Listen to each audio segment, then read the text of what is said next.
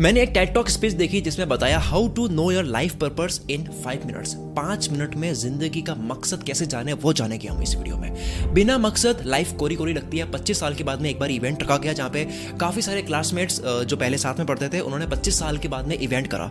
तो वहाँ पर एडम लाइपजिग काफ़ी दोस्तों से मिले, बीस बीस साल तक नहीं मिले थे, उनसे मिले। उन्होंने देखा कि पच्चीस साल के बाद भी जिनसे वो मिले थे उनमें से अस्सी परसेंट लोग अपनी ज़िंदगी में खुश नहीं थे। वो कहते कि हमारी आधी ज़िंदगी बर्बाद हो चुकी है, ज़िंदगी में क्या करना है पता नहीं है, जीने का मज़ा नहीं आ रहा है। जबकि ये लोग हाईली एजुकेटेड थे, काफ़ी अच्छा काम कर रहे थे, पैसा कमा रहे थे, पावर भी थी उनके पास में, कुछ कुछ के तो दो दो घर थे, कुछ कुछ ने तो दूसरी भी शादी कर रखी थी, लेकिन वो खुश नहीं थे। एडम लाइपजिग जो बाकी के बीस परसेंट जो खुश थे अपनी ज़िंदगी में, उनसे बात करी तो पता लगा कि उनको अपनी लाइफ का पर्पस पता था। तो उनको मिला कि इनको ये पांच चीज़ें पता थी जिस वजह से वो खुश थे, जो कि है उनको पता था कि नंबर वन वो कौन थे, नंबर टू उन्होंने क्या किया, नंबर थ्री किन लोगों के लिए किया, नंबर फोर लोगों की ज़रूरतें क्या थी, नंबर फाइव उन लोगों की ज़रूरतों को वो कैसे अपने काम से पूरी कर सकते हैं। कोई भी इंसान, आप और मैं, कोई भी इन पाँच स्टेप से अपनी लाइफ का पर्पस जान सकते हैं, मकसद जान सकते हैं। आओ एक प्रैक्टिस करके देखते हैं। मैं आपसे सवाल करता हूँ, आपको मन में जवाब सोचना है, जिंदगी का मकसद अभी पता लगाते हैं। पहला सवाल, आप कौन हो? अपना नाम और अपने आप को इमेजिन करो, पांच सेकंड के लिए पॉज करके भी सोच सकते हो। दूसरा, कौन सा काम करना आपको बहुत अच्छा लगता है? कंप्यूटर का काम है, मैनेजमेंट का काम है, बैंक का काम है, सेलिंग का काम है, बोलने का काम है, लिखने का काम है, डिजाइन का काम है, टीचिंग का काम है। सोचो वो कौन सा काम है जो आपको बहुत पसंद है करना। सोच लिया। अब तीसरा, अब सोचो कि ये जो आप काम कर रहे हो ये आप किन लोगों के लिए करोगे, उन लोगों को सोचो आपके काम से किनको फायदा होगा वो सोचो। सोच लिया। अब चौथा, लोगों की जरूरतें क्या है, उनकी इच्छाएं क्या है जो आप अपने काम से पूरी कर सकते हो। ये सोचने के बाद में पांचवा, आखिर में आपको ये सोचना है कि आपके काम से उनकी लाइफ में क्या बदलाव आएगा, उनको क्या रिजल्ट मिलेगा। आप कौन हो, क्या करते हो, किन के लिए करते हो, उनकी ज़रूरतें क्या है और ज़रूरतें कैसे आप पूरी कर सकते हो। खत्म, मिल गया लाइफ का मकसद। जब ये पांच सवाल क्लियर हो जाते हैं तब आपको जीवन में एक लक्ष्य मिल जाता है, एक मकसद मिल जाता है और आपकी लाइफ की क्वालिटी बढ़ जाती है, आप खुश होते हो। ये जो पांच पॉइंट्स आपने जाने हैं इनमें से दो पॉइंट्स आपके बारे में है, बाकी के तीन पॉइंट्स दूसरों के बारे में है। सक्सेसफुल और सेटिस्फाइड लोग, खुश लोग दूसरों के लिए काम करते हैं। कोई पूछे आपसे कि आप क्या करते हो, हम अपने लिए बताते हैं कि मैं ये करता हूँ, मुझे ऐसा पैसा मिलता है, मुझे इतना पैसा मिलता है, ना कि हम ये बताते हैं कि मैं लोगों के लिए ये करता हूँ। एक होता है कि कोई बोले कि आप क्या करते हो, मैं एनिमेटेड कार्टून बनाता हूँ, मुझे यहाँ से ऐसे पैसे मिलते हैं, पर जवाब होना चाहिए कि मैं बच्चों को सपनों की दुनिया दिखाता हूँ, मेरी वजह से बच्चों का पूरा दिन अच्छा जाता है एनिमेशन से। उसके बाद मैं एनिमेशन समझाओ। मेरे से पूछो, मैं लाखों लोगों को सोचने पर मजबूर करता हूँ, उनकी अंडरस्टैंडिंग बिल्ड करता हूँ, उनका माइंडसेट बढ़ाता हूँ, ना कि मैं केवल ये कहूँगा कि मैं YouTube पे वीडियोस बनाता हूँ तो मुझे यहाँ से पैसा मिलता है। क्योंकि अगर मैं सिर्फ पैसों की वजह से कर रहा होता तो अब तक मैं पाँच साल में बोर हो चुका होता, नई नई चीज़ें में ऐड नहीं करता। दूसरी टेड टॉक स्पीच है how to buy happiness by Michael Norton. खुशियाँ कैसे खरीद सकते हो पैसों से। लोग कहते हैं कि खुशियाँ नहीं खरीद सकते, आओ खरीद के दिखाता हूँ। माइकल नॉर्टन ने कहा अगर पैसा कमाने के बाद भी आप खुश नहीं हो, आप कहते हो कि खुशियां नहीं खरीद सकते, तो इसका मतलब यह है कि आपको पैसा कमाना आ गया लेकिन खर्च करना नहीं आया। सी एन एन के एक आर्टिकल में पता लगा, उन्होंने लिखा कि क्या एक इंसान की जिंदगी में अगर उसकी लॉटरी लग जाती है बहुत बड़ी वाली तो क्या उसके बाद में वो खुश रहता है, तो जवाब मिला नहीं। उनकी जिंदगी और बर्बाद हो गई जिन्होंने बहुत बड़ी लॉटरी जीती, जिसके दो कारण बताए। एक ये कि वो पैसा खर्च करते करते पूरे कर्ज में आ जाते हैं, दूसरा लोगों ने इनके पास पैसा होने की वजह से इनका इस्तेमाल करके चीट करा, रिलेशनशिप खराब हुए। लॉटरी के बाद पैसों की प्रॉब्लम्स और रिलेशनशिप और फ्रेंडशिप की प्रॉब्लम्स और बढ़ गई, ना कि कम हुई। उस आर्टिकल पर लोग कमेंट कर रहे हैं कि अगर मैं होता तो ये करता, मैं होता तो इतना बड़ा कहीं और खरीद लेता, आराम से रहता। पर कोई भी शॉक्ड नहीं हो रहा है ये जानकर के कि यार इनकी लॉटरी लगी है, ये खुश नहीं है। Money can not buy happiness वाली बात चल रही है यहाँ पर। अगर आपके दस करोड़ की लॉटरी लग जाए तो आप सबसे पहले अपने आप को समाज से कट करोगे, लोगों से कट करने की कोशिश करोगे, सेल्फिश हो जाओगे, खुद का फ्यूचर, अपनी फैमिली का फ्यूचर सोचोगे, क्योंकि एक इनसिक्योरिटी आ जाती है कि लोग मेरा फायदा ना उठा दे।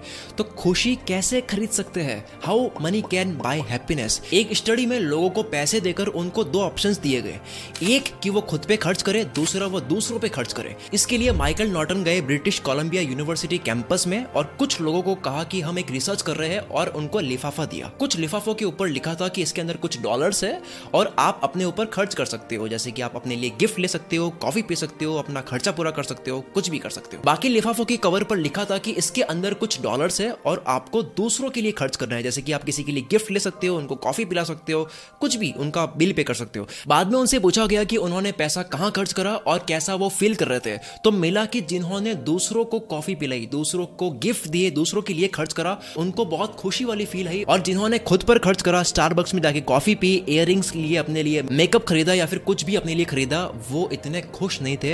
एक और बात यह कि सबको अलग अलग अमाउंट दिया गया था, तो पता लगा कि अमाउंट मैटर नहीं करता है। आप छोटे अमाउंट में भी किसी के लिए कुछ कर लेते हो तब भी आपको हैप्पीनेस मिलती है, तब भी आपको खुशी मिलती है। हमने शुरू में जिंदगी के मकसद को जानने के लिए पांच पॉइंट्स जाने थे, उसमें भी तीन पॉइंट्स दूसरों के बारे में थे, दो पॉइंट्स खुद के बारे में थे। जो लोग किसी और के लिए काम करते हैं वो ज्यादा खुश होते हैं, ज्यादा सक्सेसफुल भी होते हैं। डॉजबॉल गेम में कुछ टीम्स को उनको पैसा देकर कहा कि आपको ये पैसा सिर्फ और सिर्फ खुद के ऊपर खर्च करना है, और बाकी डॉजबॉल टीम्स को पैसा देकर कहा कि आपको ये पैसे अपने पर खर्च नहीं करना है, इन पैसों से आपको अपने टीम मेंबर्स के लिए कुछ खरीदना है। तो उसके बाद में पता लगा कि जो लोग अपने ऊपर पैसा खर्च कर रहे थे वो जो टीम थी वो उतना ही जीत रही थी जितना जीतती थी, पर जिस टीम के मेंबर्स एक दूसरे के लिए पैसा खर्च कर रहे थे वो डोमिनेट कर रहे थे, वो ज्यादा जीत रहे थे।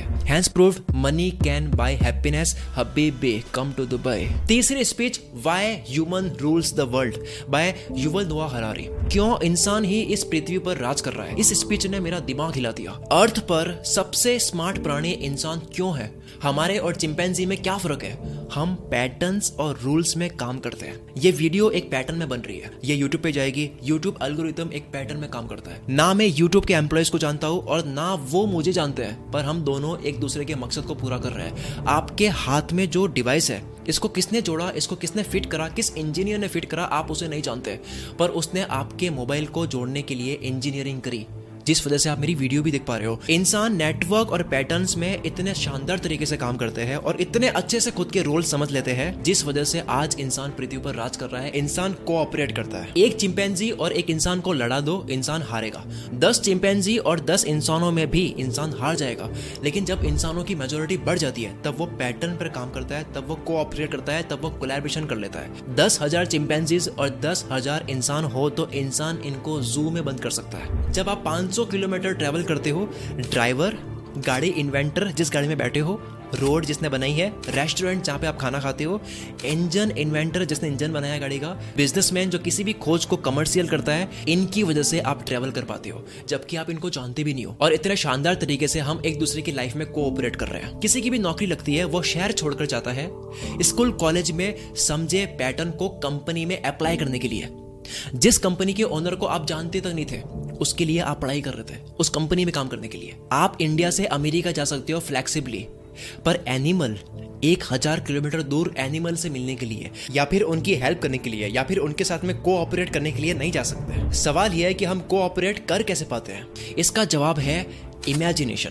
किसी भी बात या किसी भी थ्योरी को समझने के लिए या किसी भी फील्ड का ऑलमोस्ट ज्ञान लेने के लिए हम फिक्शनल तरीका इस्तेमाल करते हैं, या यूं कह दो कि हम इमेजिनेशन से एग्जांपल्स बनाकर समझा सकते हैं कुछ भी जो भले अर्थ पर रियलिटी में नहीं है। हम डीप थिंकिंग कर सकते हैं, दिमाग में पिक्चर बना सकते हैं, हालात बना सकते हैं, अनुमान लगा सकते हैं, अज्यूम कर सकते हैं। हम कहते हैं ना कि आज मेरी जिंदगी का अगर आखिरी दिन होता तो मैं किस तरह से मेहनत करता, हम अनुमान लगा सकते हैं। एनिमल्स ऐसा नहीं कर सकते हैं कि क्या हो अगर हमारे पास में शेर हो तो हम किस तरह से यहाँ पर भाग रहे होते हैं। चिंपैंजीज ये सोच नहीं सकते कि क्या हो अगर हमारे पास में एक हजार बनानास हो। फिक्शन मतलब इंसान अपनी इमेजिनरी तरीके से कुछ बताना चाहता है। हर खोज इमेजिनेशन से हुई है।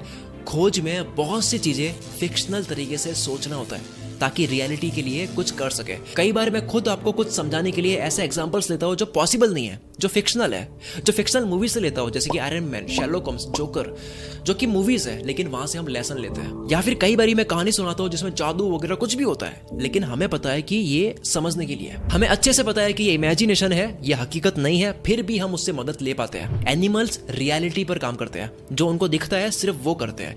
इंसान लॉज बनाता है, प्रिंसिपल्स, सिस्टम, लेसन, जो हकीकत में हमारे इमेजिनेशन के अलावा कहीं नहीं है। चिंपैंजीज रूल्स नहीं बना सकते, अगर ये करेंगे तो ये मिलेगा, ऐसा करेंगे तो वो होगा। वो किसी भी कहानी पर विश्वास नहीं करेंगे, उनके साथ जो होता है वो उस अकॉर्डिंग रिएक्ट करते हैं। इंसान दिमाग में मैप बना सकता है, जैसे कि लीगल सिस्टम, आप क्या करोगे तो आपको कौन सी सजा मिलेगी, कैसे आप अपने आप को बचा सकते हो।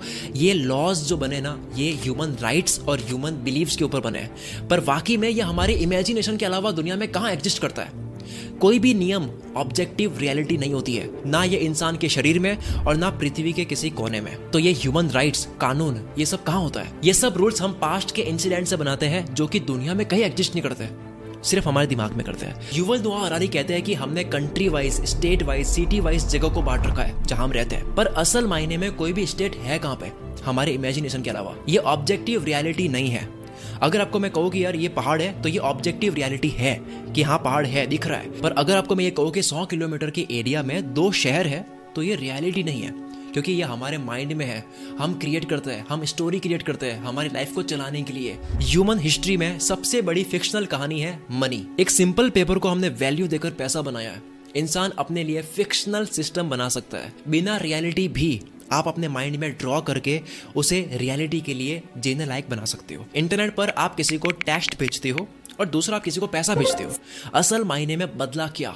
सिर्फ वेबसाइट की कोडिंग। ऑब्जेक्टिव रियलिटी में देखिए तो ऐसा नहीं हुआ है कि आपके बैंक अकाउंट से पैसा उठा करके उसके बैंक अकाउंट में पैसा वाकई में रखा गया है, पेपर्स रखे गए हैं, सिर्फ कोडिंग चेंज हुई है। और ये भी एक फिक्शनल तरीका है हमारी जिंदगी को बेहतरीन बनाने का। आप सौ रुपए के पेपर से मार्केट में जाकर अनजान इंसान से सौ रुपए की वैल्यू का प्रोडक्ट खरीद सकते हो। हम सब फिक्शनल तरीके से चीजों को समझकर इस पूरी दुनिया में हम आठ अरब लोग कोऑपरेट कर रहे हैं, पर चिंपैंजीज इतने अच्छे से नियमित तरीके से कोऑपरेट नहीं कर सकते।